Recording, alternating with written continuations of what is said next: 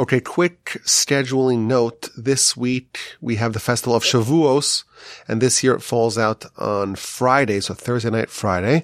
And in the diaspora, where we are located, we celebrate two days of Shavuos. That means that Friday and Shabbos is Shavuos, which means that this week we will not be reading Parshas Naso, in shul on Shabbos because it's going to be the festival. And when you have the festival, you don't read the regular weekly Parsha portion.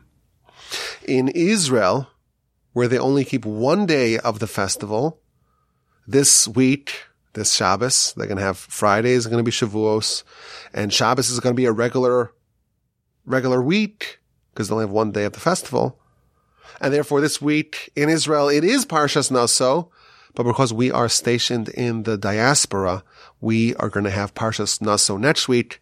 And it's going to take a couple of weeks until we resynchronize our schedules. We're going to have a, a, a double week, a double Parsha, and our brethren in the land of Israel can have only one. And we're going to once again get back on track.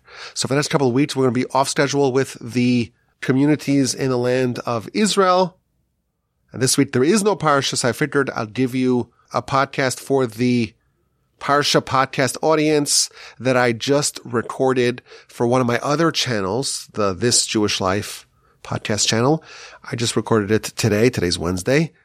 And this is on, it's on the book of Ruth, but it's also on the festival of Shavuos in general. I think it came out uh, marvelous. I think it was great. So I figured if we're not going to have a Parsha this week, we're not going to have a new Parsha podcast this week. Please God, we will have one for Parshas Naso next week. But in the meantime, you can enjoy, hopefully you will enjoy this podcast that again is from the other channel, but I'm cross posting it here on the Parsha podcast. Hope you enjoy. Send me an email, rabbiwolbe at gmail.com. The festival of Shavuos is upon us. This is the day where we commemorate, we relive the wonderful dramatic events that happened 3,300 plus years ago, where the nation surrounded the mountain and experienced and witnessed with their own eyes and heard with their own ears prophecy. The nation heard the Ten Commandments. The nation heard God communicating with Moshe and thus began the Jewish nation and the Jewish experiment in earnest. Ever since, we have revisited this incredible day and this momentous moment where an entire nation experiences prophecy happened only once in history.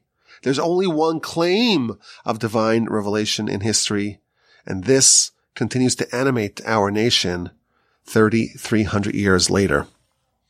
Today I want to focus on one of the central themes, perhaps, maybe the central theme of this day, but also the, the portal through which we can really maximize the impact of these days. And how do, how do we actually become a player? You know, if we want to actually do it, if we want to really make some progress over the course of our Shavuos, what do we need to do? And I want to begin by talking briefly about the book of Ruth which is of course one of the 24 books of the Tanakh, of the Bible. And this is read on Shavuos. And a brief summary of the story talks about a, a wealthy family and they flee Bethlehem because there's a famine and they relocate to Moab. This is a father, a mother, and two sons. And the two sons marry two Moabite princesses, Orpah and Ruth. And then all the men die, Elimelech, Machlon, and Chilion. And then the mother, she now is bereft of her, of her husband and of her sons. She decides to return to the land. And her daughters-in-law join her. They say, we're coming with you. We're committed to the cause. And she tries to dissuade them. Ultimately, Orpah relents and she returns to becoming a Moabite. But Ruth clings to her mother-in-law and they return to the land and she's unrecognizable and they return at the time of the harvest and Ruth is gathering some leftover shearings in the field of uh, a wealthy distant relative of her husband, of her deceased, now deceased husband Boaz. And he notices her and he asks about her And he encourages her and he praises her and she effectively proposes to marry him in a uh, version of Levirate marriage. And initially he seeks a closer relative and that relative who is unnamed demurs. And ultimately Boaz marries Ruth and they bear a son. And this son is the grandfather of King David. And this is part of the messianic line that is the family of royalty and monarchy amongst our nation. Now we read this on Shavuos and it's not immediately evident as to what this has to do with the main themes of the festival. There are, of course, many classic answers that are given, some more tenuous than others. But today I want to suggest perhaps a new idea. It's maybe an amalgamation of some of the other classic ideas, but I think it will provide a new angle into both the story of Ruth and the, the essence, the heart, if you will, of the festival of Shavuos, but also a path for us for what we can tangibly do to tap into the great powers of this day. We're going to begin with a battery of questions and we're going to suggest one answer that answers all the questions. And it's going to be a bit lofty. It's going to sound a little bit esoteric and abstract, but I think we'll be able to bring it down to our level and discover a tremendous insight, maybe even a surprising insight that can forever change our Shavuos and our relationship with the Torah and with the Almighty. It could change our lives. And that, of course, is something that which is uh, worth to pursue. So let's start off with some questions. The Talmud in the book of Shabbos on page 88b, it records the narrative of what happened after Moshe ascended to heaven. We know that after the Ten Commandments, after the revelation, this is uh, featured in chapter 24 of the book of Exodus. Hashem tells Moshe, God tells Moshe, ascend to the mountain, come to this other dimension, this other phase of existence, transposed to heaven. And I will give you the tablets and the law, all the details of the corpus of law of the Torah. Of course, the beginning of it all is the Ten Commandments. We get 10 laws, but these are not just ordinary laws. Of course, no law in the Torah is ordinary, but these are our concentrated digest of all of Torah. And now God tells Moshe, ascend, come to me for 40 days and 40 nights, and I'll give you the details. We'll flesh it all out so you'll have what you need to convey to the nation.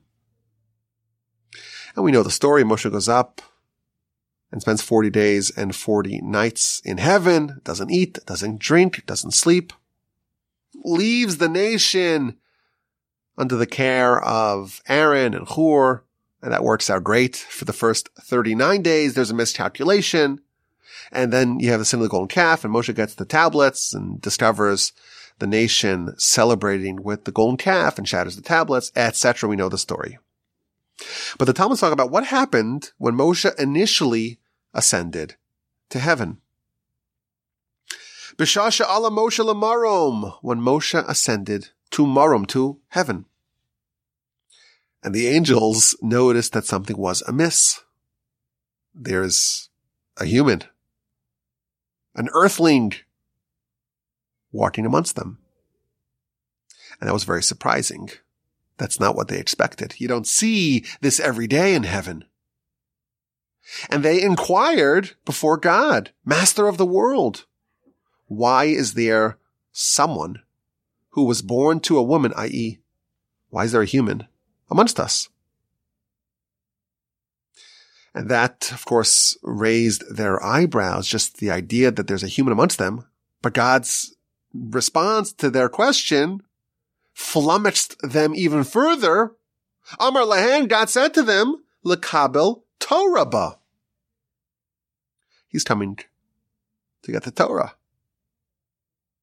And this threw them into a tizzy. What? This treasure, this hidden treasure that you have with you and preceded the world by 974 generations. You want to give it to humanity? You want to give it to flesh and blood? Humanity, mortal, fallible, man, flawed human. You want to give the holy Torah to these earthlings? That's part of the narrative that we find in uh, in the Talmud. The angels can't believe that Moshe's there, a human's there, someone was born to a woman is there. And they certainly cannot accept the fact that God's going to give them his Torah. The Torah is the first creation of God. From our perspective, our sages tell us that the Torah is indistinguishable from God. If you want to connect to God, you can't do it directly because we can't even fathom the infinite nature of God.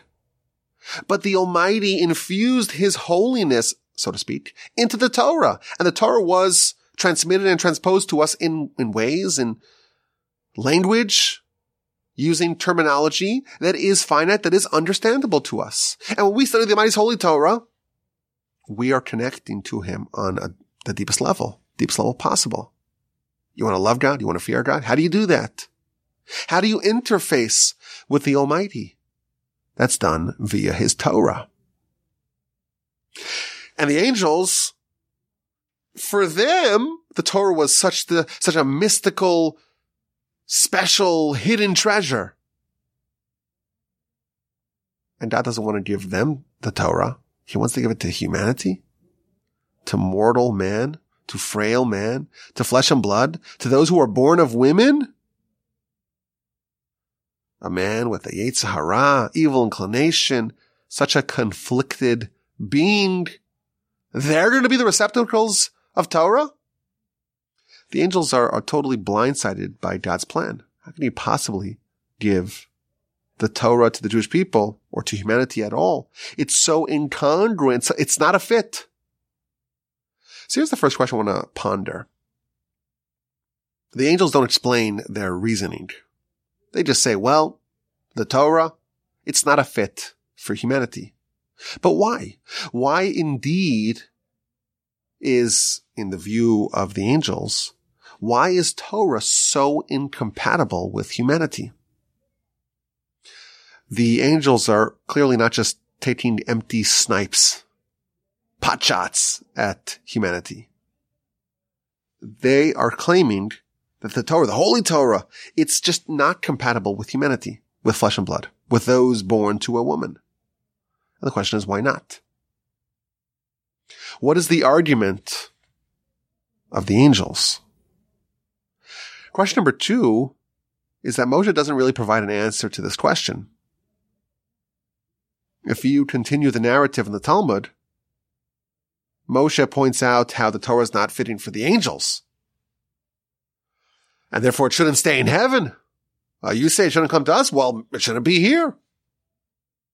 And that's not really the point that the angels had surfaced.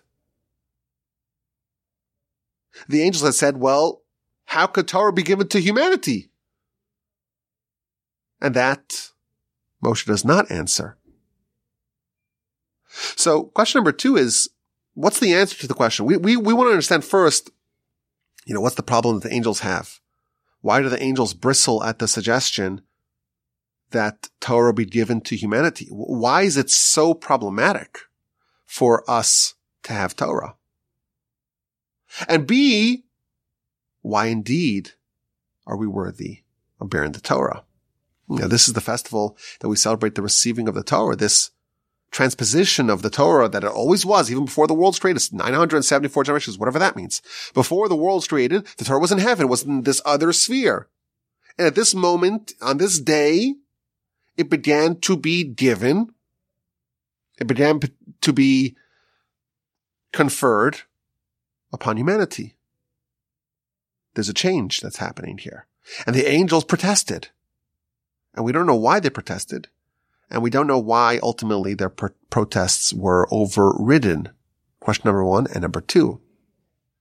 Question number three. Well, that orients around the nations. There is an iconic midrash that talks about how God did not give the Jewish people preferential treatment.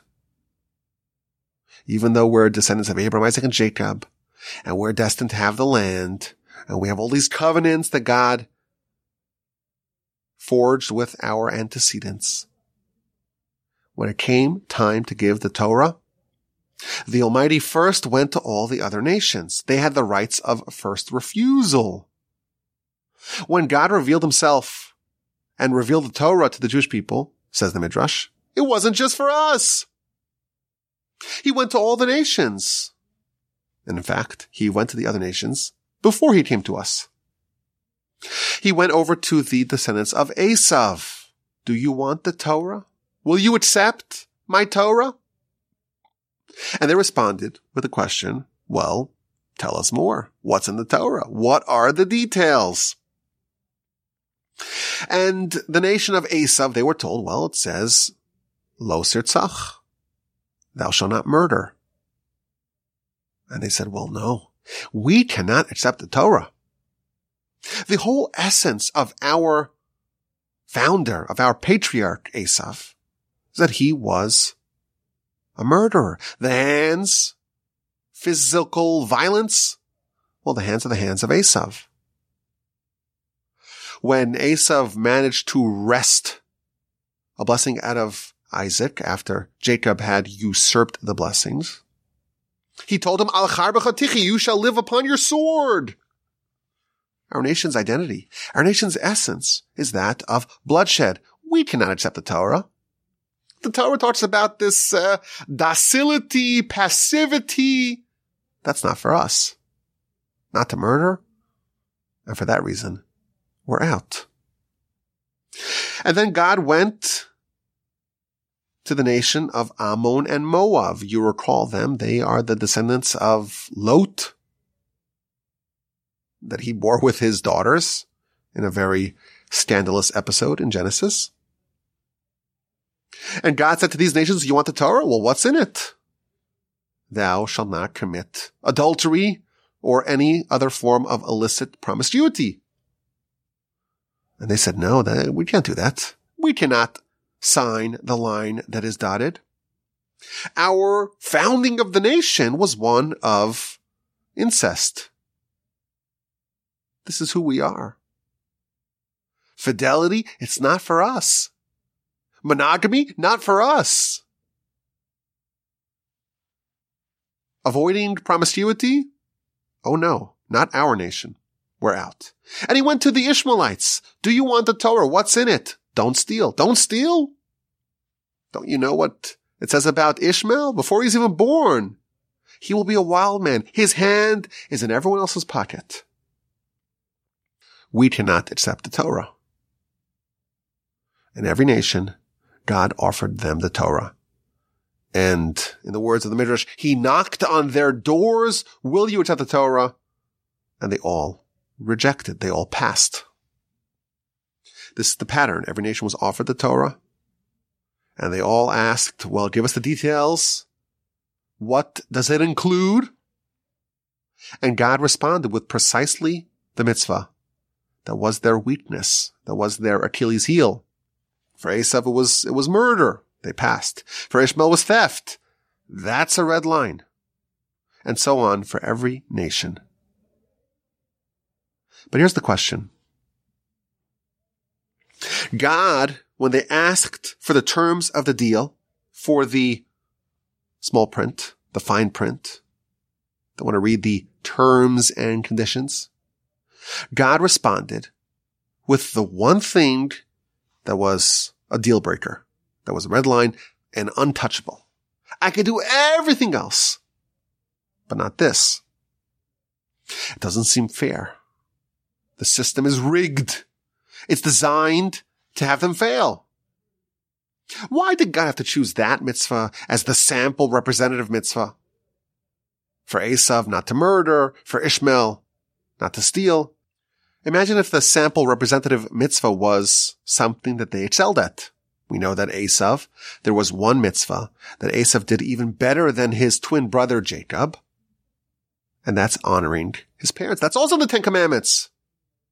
And if God said, well, what's the Torah? Honor your parents. He would have said, okay, I'm in. It wouldn't have turned him off. Similarly, we know that Ishmael excelled, even today, the Ishmaelites excel at kindness and hospitality, even prayer as well. Imagine if instead of saying the representative mitzvah is not to steal, the representative mitzvah was to do kindness. We know that's a pillar, one of the three pillars that uphold the world. You would imagine that Ishmael maybe, maybe would have said yes. So God's putting his thumb, so to speak, on the scale. It's not fair. Why is he deliberately featuring something that he knows they will balk at? That's question number three. So we have three questions about the giving of the Torah and the acceptance of the Torah. And here's question number four.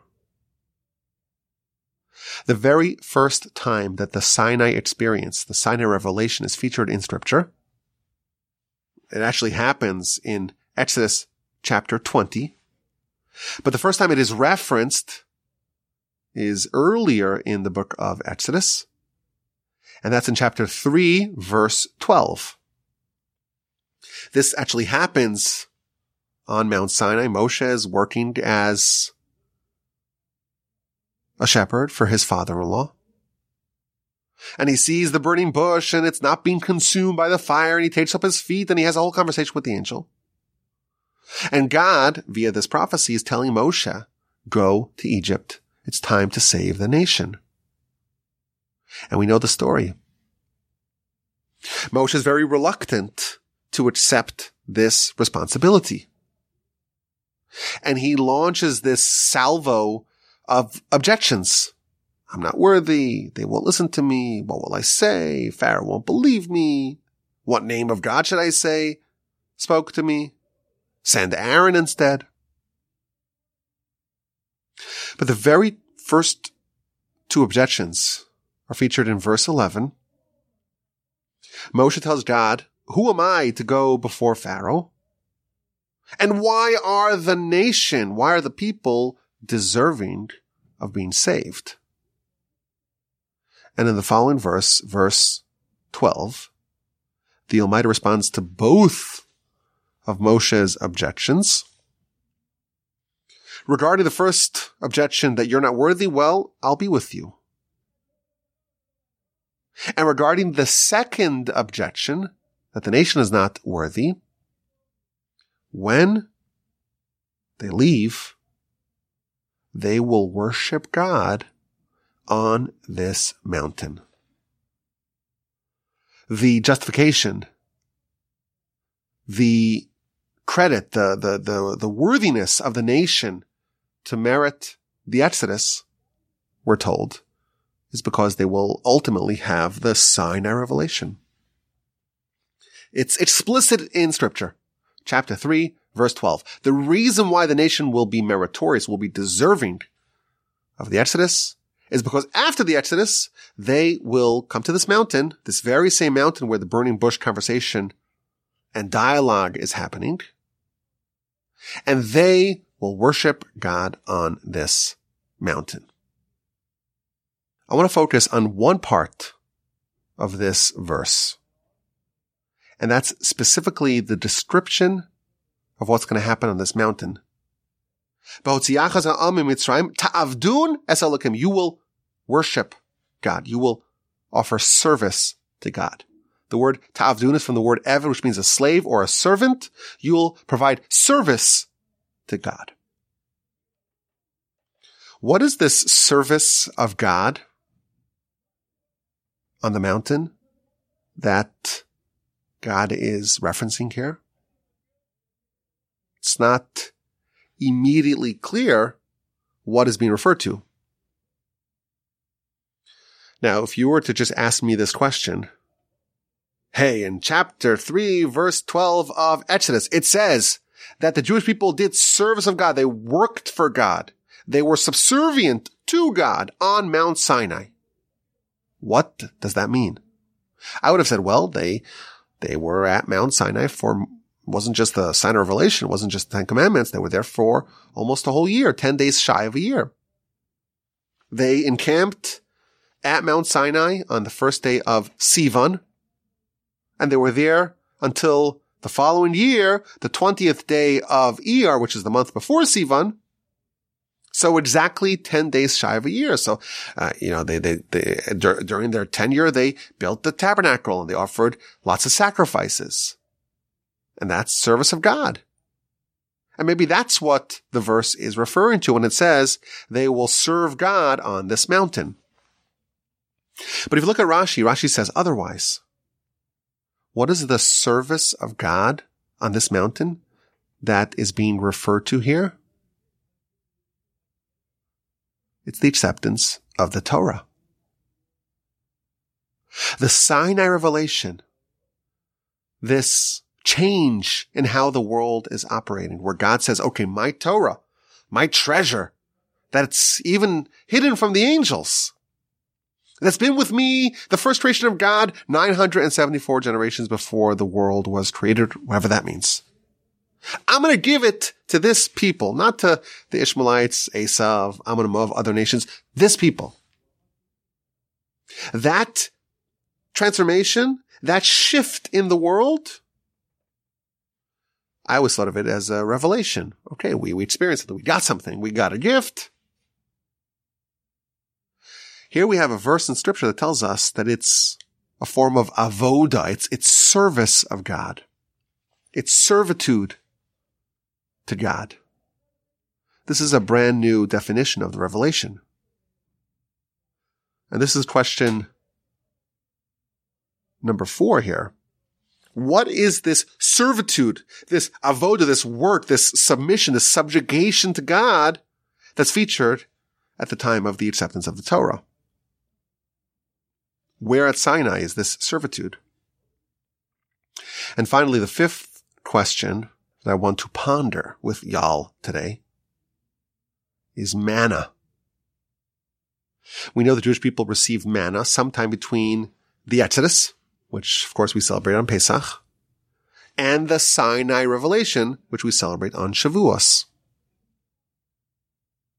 Sometime in between the matzah that they brought with them, the, the dough that they baked when they left from Egypt, that matzah was depleted. And of course, you're in the desert. There are not a lot of marketplaces and food establishments to provide food for this nation of millions. But for 40 years, the Almighty rained manna upon the nation. And sometime between Pesach and Shavuos, the, the matzah was depleted. And in its stead, they had manna from heaven. Of course, manna is very convenient every morning. You don't need to do shopping. You don't need to do really anything. It's rains down every morning and twice on Friday. Not twice, but the equivalent of two days food falls on Friday.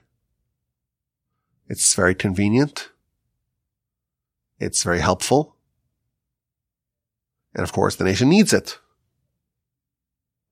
But the Midrash tells us something very, very interesting and intriguing.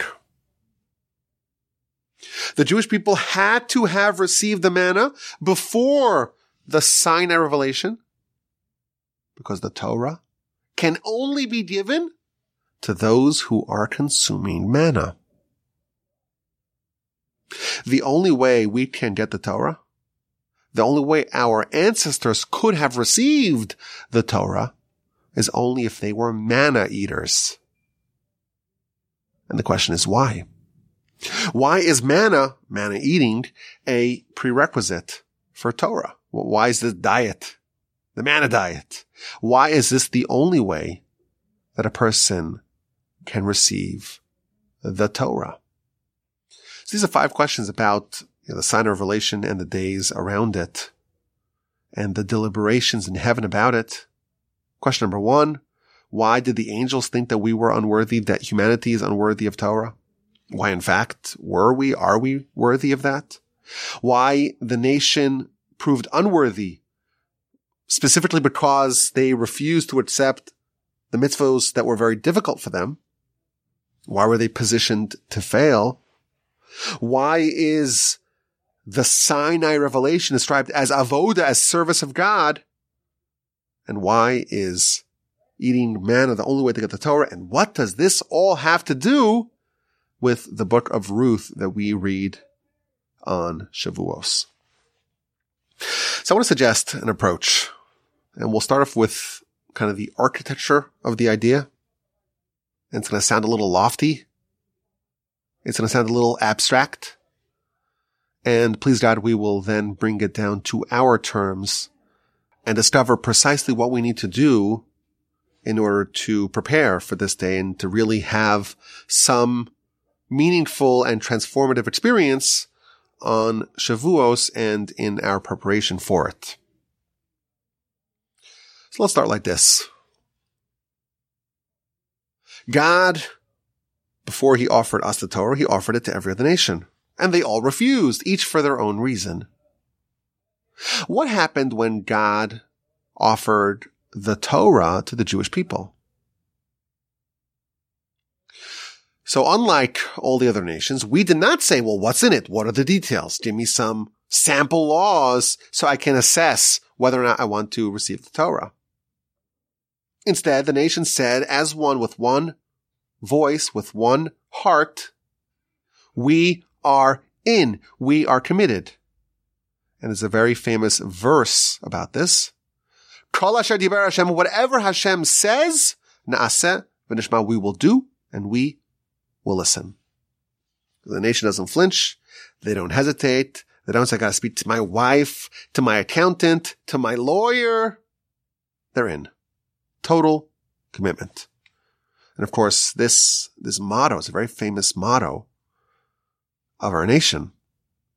Naaseh v'nishma. We said we will do and we will listen. Even before we know what's in it, even before we see the details, we're going in blind. And we're in and we're committed and we'll figure out what we need to do once we're there. And that's why we accept the Torah. And the rest is history, of course. But listen to this. When the Talmud talks about our declaration, Asev we will do and we will listen. The Talmud says that that statement evoked a prophecy. This is in 88a of the book of Shabbos. When the Jewish people said Na'aseh Nishma, they said Na'aseh before Nishma. We will do before we will listen. A prophetic voice emitted the following statement. Mi gila labanai raz zeh. Who revealed to my sons, to my children, this secret? That the ministering angels use. The Jewish people, apparently on their own volition, with their own inspiration, they said, Na'aseh v'nishma, we will do and we will listen. They said, we will do before. They said, we will listen. And the prophecy declares who told them the secret? How did they know this? How did they know this formulation that the angels use? There's something angelic about what the Jews said, about how they responded to the offer of Torah. The other nations, they're given the option, do you want Torah? And they responded like humans. How do humans respond? Let's do my due diligence. I gotta find out what's in it. Let me read the fine print. Let me at least have some sense of what is included in the Torah. The other nations responded like humans. We responded like an angel, like angels. We said what we're in. Na'aseh we will do and we will listen. And that's the point of differentiation between us and the other nations. And this is why we got the Torah and they did not. We acted like angels and they acted like reasonable, sensible, responsible, prudent humans. I think this is what the acceptance of Torah was. This is what it takes to accept Torah. You need to be an angel. As we mentioned, the holiness of the Torah is undiminished. No matter how it's couched, it can be couched in the most finite terms. We spent a lot of time in the yeshiva studying Talmud relating to cows and bulls goring each other. Nevertheless, the Almighty embedded His holiness, so to speak, inside the Torah. God and His Torah, our sages tell us, are one. God's indivisible from Torah. How can any human, any flesh and blood, any one born to a woman, any fallible, mortal human, how can we have any interface with Torah? Torah comes from this higher realm, from this other dimension, from these upper worlds. The angels, they see Moshe amongst them. That, of course, raises their curiosity. What's he doing here? And then when God says he's, he's here to get the Torah, they say, well, no, he's a human. And he's going to give the Torah to earthlings? To flesh and blood? To those born of a woman? These are humans. These are mortal humans. They are completely incapable of harboring the Almighty's holy Torah. That was their question. And what's the answer? We discover our claim to the Torah when it was offered to us. We said, Na'aseh V'Nishma. We didn't relate to it as humans. We related to it as angels. And parenthetically, when the Jewish people said Na'aseh V'Nishma, they were given crowns, one for Na'aseh, one for Nishma. Every Jew was given two crowns. And those were delivered by angels. That statement catapulted us to this high level, to this otherworldly level, where we are being served by the angels. We're like peers of the angels. And we're living in this very different dimension. The Torah can only be received by those who eat manna. Manna is described in our literature as lechem abirim, the food of the angels. We think of manna has been very convenient. You're in the desert. You need food. Well, isn't it nice to have manna? But that's not what manna is. Manna is a spiritual food that angels eat. Angels don't need uh, nutri- physical nutrition. Even when they came to visit Abraham, they just pretended to eat. There's something spiritual about the manna that can be legitimately described as this is the bread of angels. Only those who ate manna, only those who were like angels and ate like angels and interfaced with the world like angels, only those kinds of people are worthy of receiving the Torah. The angels, when they see Moshe and they hear about this crazy notion that God is going to give the Torah to the Jewish people, they respond, it's, it's not possible. And they are correct. Mortal humans, flesh and blood, we're just not candidates. Humans are not candidates for Torah. Other nations, they're just not candidates. But at Sinai, the nation ascended to a different dimension. Of course, they had the preparation with the manna, etc. But they became, on some degree, on some level, they became angels. And that is how they were able to receive the Torah. Now I said this is the architecture of the idea, and it's a bit lofty, a bit abstract.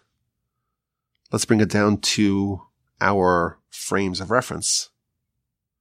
What does it mean to be an angel? What is the definition of an angel? The definition of an angel is a messenger of God. Every angel can only do one mission, we're told. Because if you have two missions, necessarily you have two angels. Because one angel can only exist to do one mission.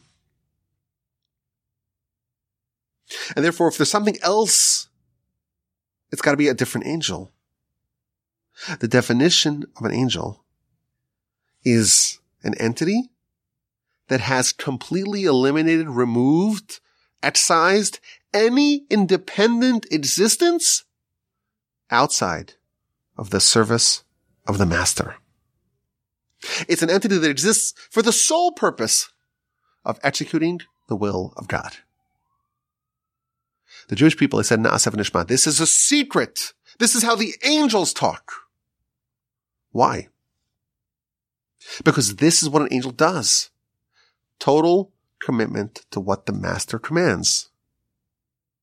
The other nations were given the option, do you want the Torah? And they said, well, am I going to like it? Is it going to jive with my life? How is it going to fit in? Am I going to be able to do it? Those are the reactions of someone who has an independent identity. There are things that I am and things that I, you know, this is who I am and this is what I do and this is what I prioritize. This is what I value. These are my behaviors. Is Torah compatible with that? That's how resp- that's how they responded to it, like humans. And no, they're not candidates for Torah. The Jewish people said, we're like angels. We'll do. But what if it doesn't fit with my way of life, my outlook, my Weltanschauung. It doesn't fit with my tradition, doesn't fit with my behavior, with my limitations, with my current behavior. What if I just don't like it? That wasn't part of their calculus. They were angels. Like angels, they completely subjugated their independent existence and they became solely messengers of God.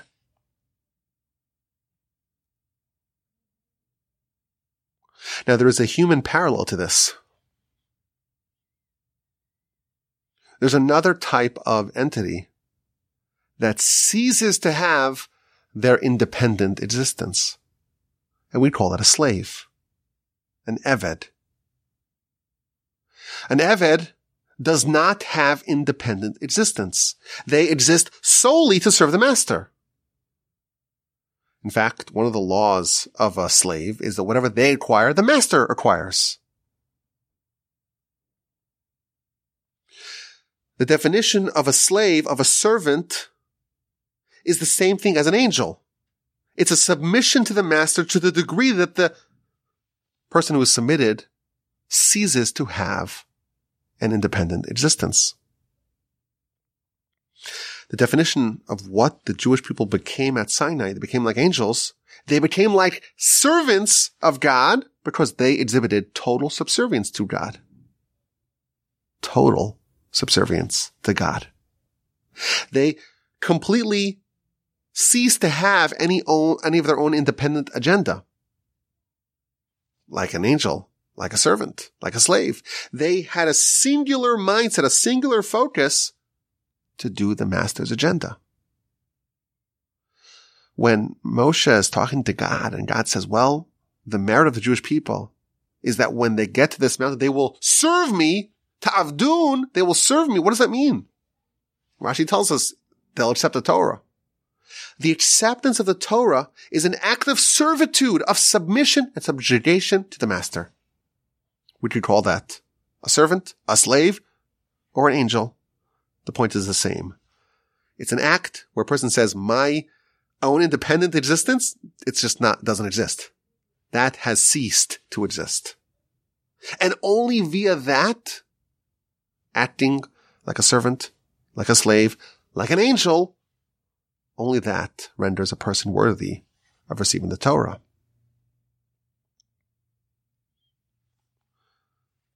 It's interesting that when, just parenthetically, you have a Jewish bondsman, a Jewish slave as it's called, they have to work for six years and the seventh year they get sent free. What if they voluntarily choose to lengthen their servitude? So the Torah tells us, chapter 21 of Exodus, they gotta go to the doorpost and gotta pierce their ear. Why is their ear pierced? Rashi tells us because the ear failed to hear the message of Sinai. At Sinai, the message was, you are a servant of God. And now this person wants to accept upon themselves the servitude of another. They didn't listen carefully. And therefore that ear, that flawed listening device must be punctured because they missed the core message of Sinai. Esav Ishmael, Ammon and Moab. I would imagine that the notion of accepting the Almighty's Torah is exciting to anyone. Think about how tantalizing it is. The Almighty, creator of heaven and earth, is going to give you the manual, this treasure that he has been harboring 974 generations before the world's created. He's going to give it to you. That's very exciting. What an opportunity. Why couldn't they do it? Because they still had a hangup, so to speak. They still had their own pre-existing identity that they were not willing to drop as an angel would, as a slave would. If God said to them, well, uh, Esav, what it takes is to honor your parents. Esav would say, I'm in. But he would still not be an angel. He would still not be a servant. He would still not be a slave. He's still not a candidate to receive the Torah because he's not submitting his will to God's will. Specifically when you say there's something that's, that's very hard for me to do. It's very hard for me to forfeit. It's very hard for me to give up. Only that demonstrates that you are a candidate for Torah. Specifically when someone engages in self-abnegation, when someone negates their own identity. Only then can someone become a messenger of God, solely focused on executing the will of the master. Solely focused. Not on their own independent existence, but completely subservient to the master. If you think about it, this is the story of Ruth. Ruth, she grew up in Moab. She was a Moabite princess, we're told. And her story, her transformation is one of complete negation of self. Her identity. I'm a Moabite. No, I'm not. I live here. No, I don't. She completely dropped her previous identity and adopted a new one. She chose to leave Moab, to leave the palace, to leave the land, to leave even without a husband, to leave the pagan deities of Moab, to leave it all behind. Where's her own personal identity? Where's Ruth the Moabite?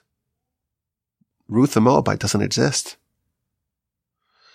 And Naomi is trying to shake her off, trying to push her away, trying to send her back home. And Orpah, well, she yields and she goes home.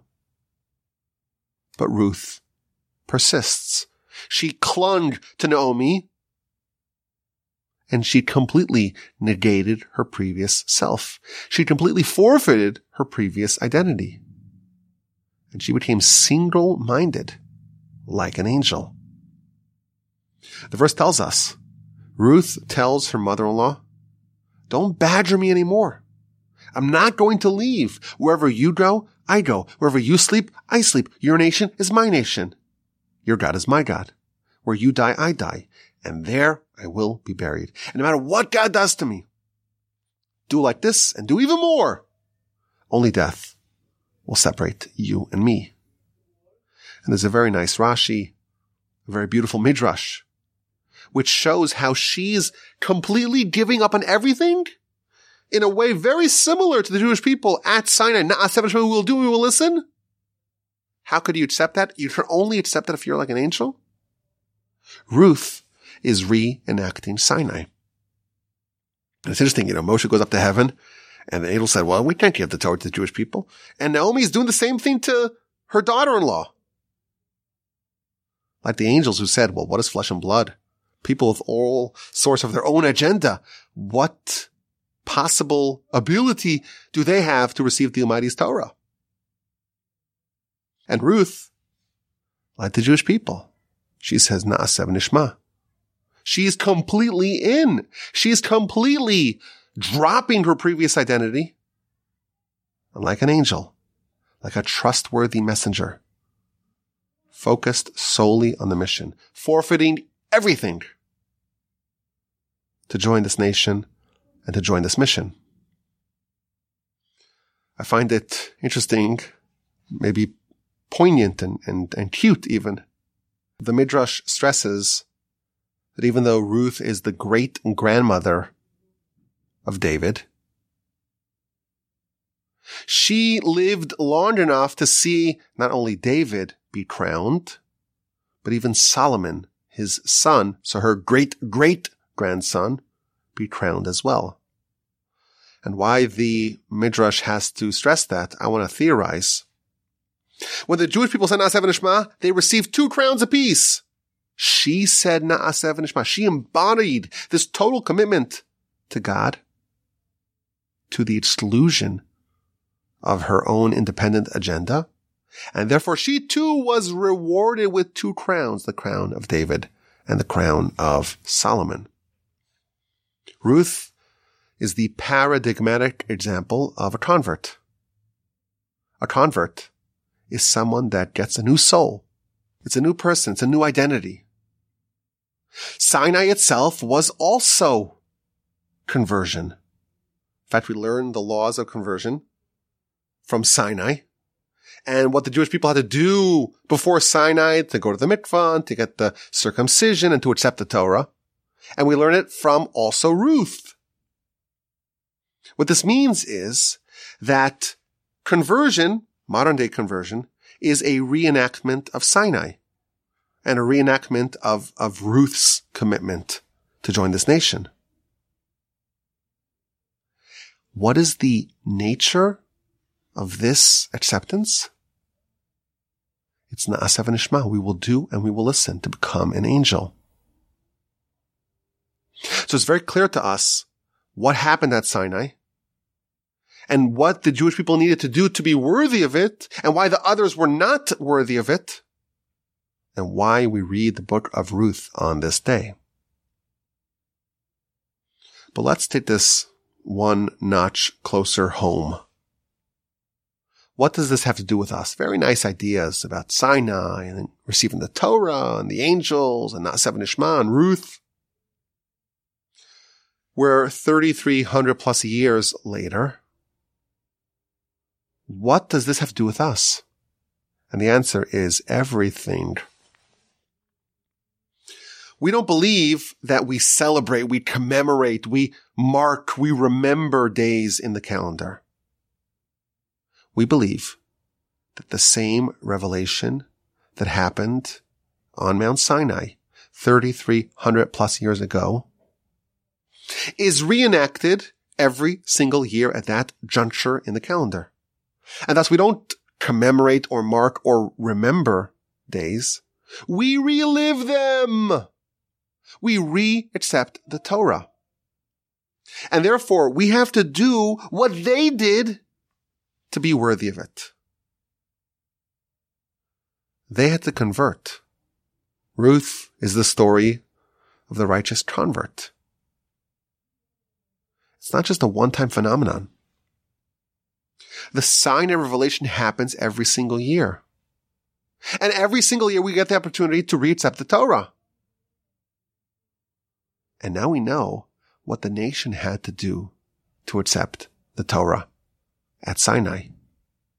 If we want to have a connection with the power, with the awesome power of this day, we have to also undergo a conversion. Of course, if you're already Jewish, you don't need to do it again. But the principle of Na'aseh V'Nishma, of the commitment that the nation exhibited at Sinai, that is the order of the day. If this is the time of acceptance of the Torah, and the Jewish people did work, they did service of God, they did subjugation to God on this day, that's what we need to do as well. The definition of accepting of the Torah is self-abnegation. They needed to eat the manna. They needed to become angels we need to do that as well. The Rambam tells us that the requirement of receiving Torah, of studying Torah, of being a recipient of the gift of the crown of Torah it requires the forfeiture of something. In his laws of Torah study, he writes, this is chapter 3, law number 12. The words of Torah do not endure unless someone weakens themselves over it.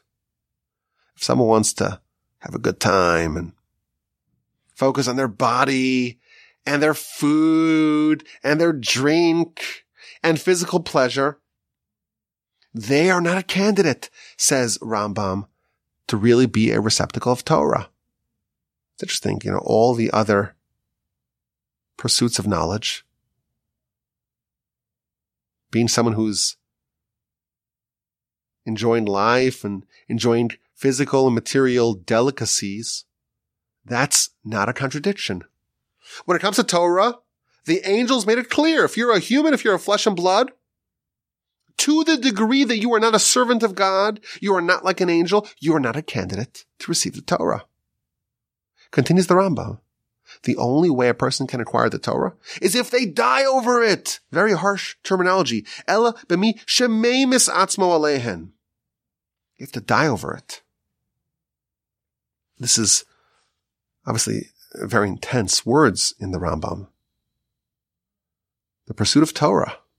It's unlike other pursuits. It's given in the way it was given at Sinai. And that means you have to become an angel. You have to become a servant of God. You have to say Na'aseh Nishma. You have to follow the ways of Ruth. And that demands a certain elimination of the independent agenda that we all have. We all have an agenda we want to have. The physical this and the material that and physical pleasures, all that excites us. But if we are living such a life, the angels and their claim against the Jewish people receiving the Torah, it reemerges. Humanity, mortal, fallible, flesh and blood, they're not candidates to receive the Torah. And you know what? That is still true. The only way we can become actual receptacles of Torah. We can reaccept the Torah on Shavuos is if we vacate some space within ourselves to accept God and to be a servant of God. And that's why, and this might be a little bit of, above us, you know, you gotta know where you're holding. Don't, don't try to jump to heaven, as they say. But that's why the great sages would always make a studious effort to not have other things on their agenda at all. For example, the Gaon of Vilna, he would strive to not gain any physical pleasure out of consumption of food. He would only, he would dunk some bread in water and just drink the water. And that, that way you could still say the bracha of mezonos, etc. We're told in the words of our sages. You have to pray that the food and other delicacies don't enter your innards. Why? What's so bad about it? Where's the sin? There is no sin. The acceptance of Torah. It's the act of transformation of self into an angel.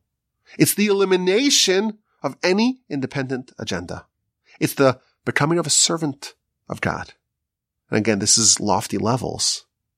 It's not for simpletons like us. But I had a theory.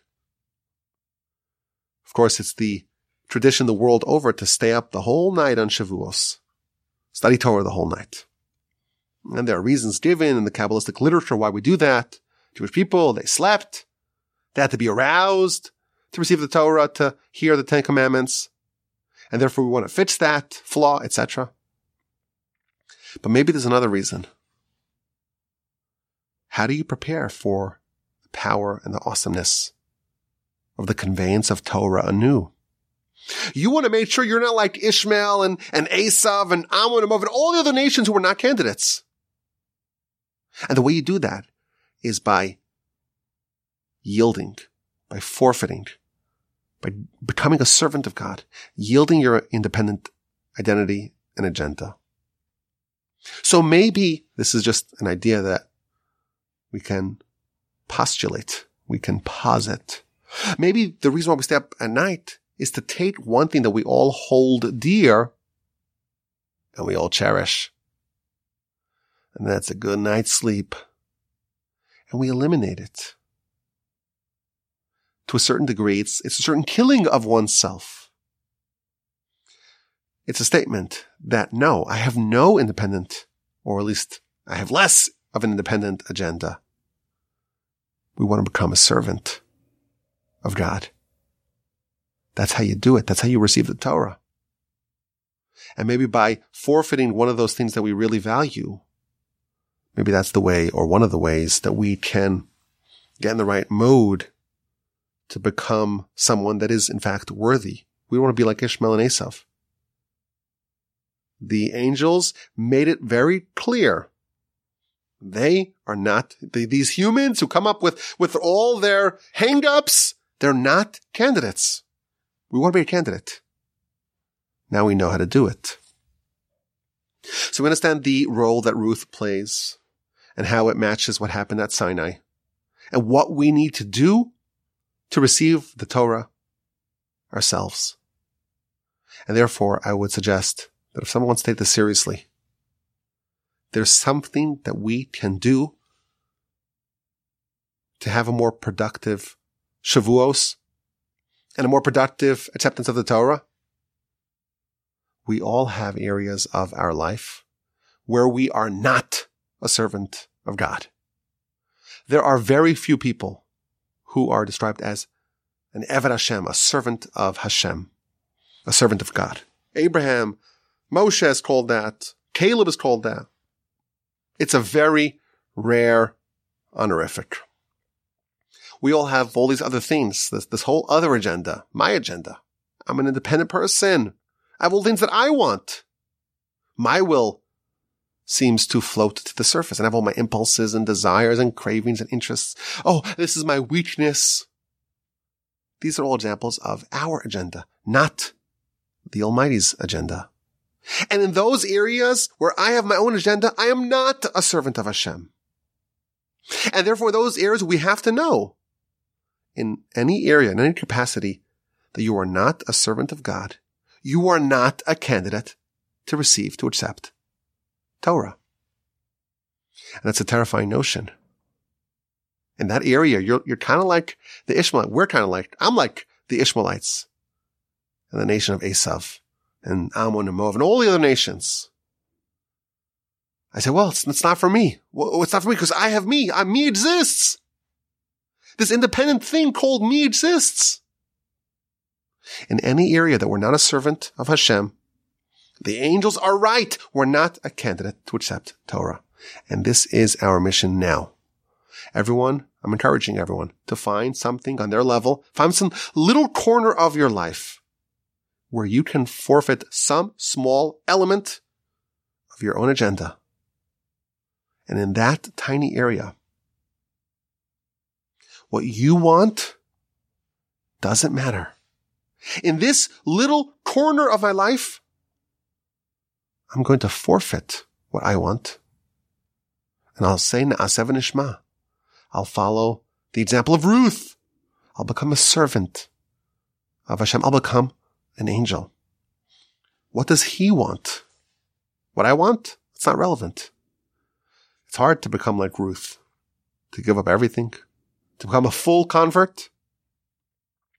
But we should find, I'm encouraging everyone to find one tiny microscopic area of life where we can self-abnegate.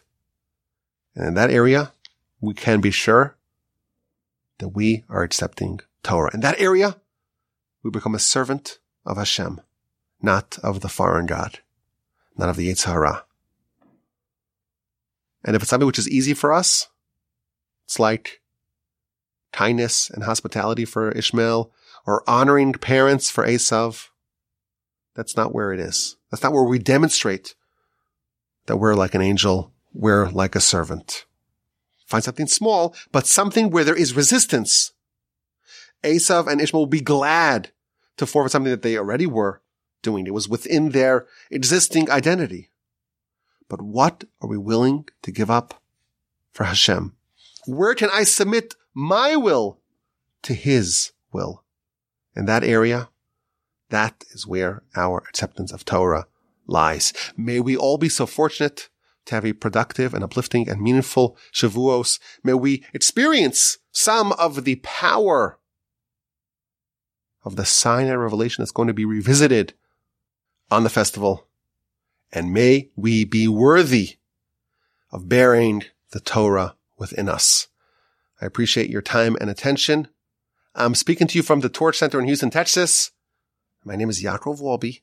You can send me an email with a question or a comment or any sort of feedback. My email address is rabbiwolbe at gmail.com. And of course, you could support the great work of Torch. Our website is torchweb.org. Have a fantastic and uplifting Shavuos.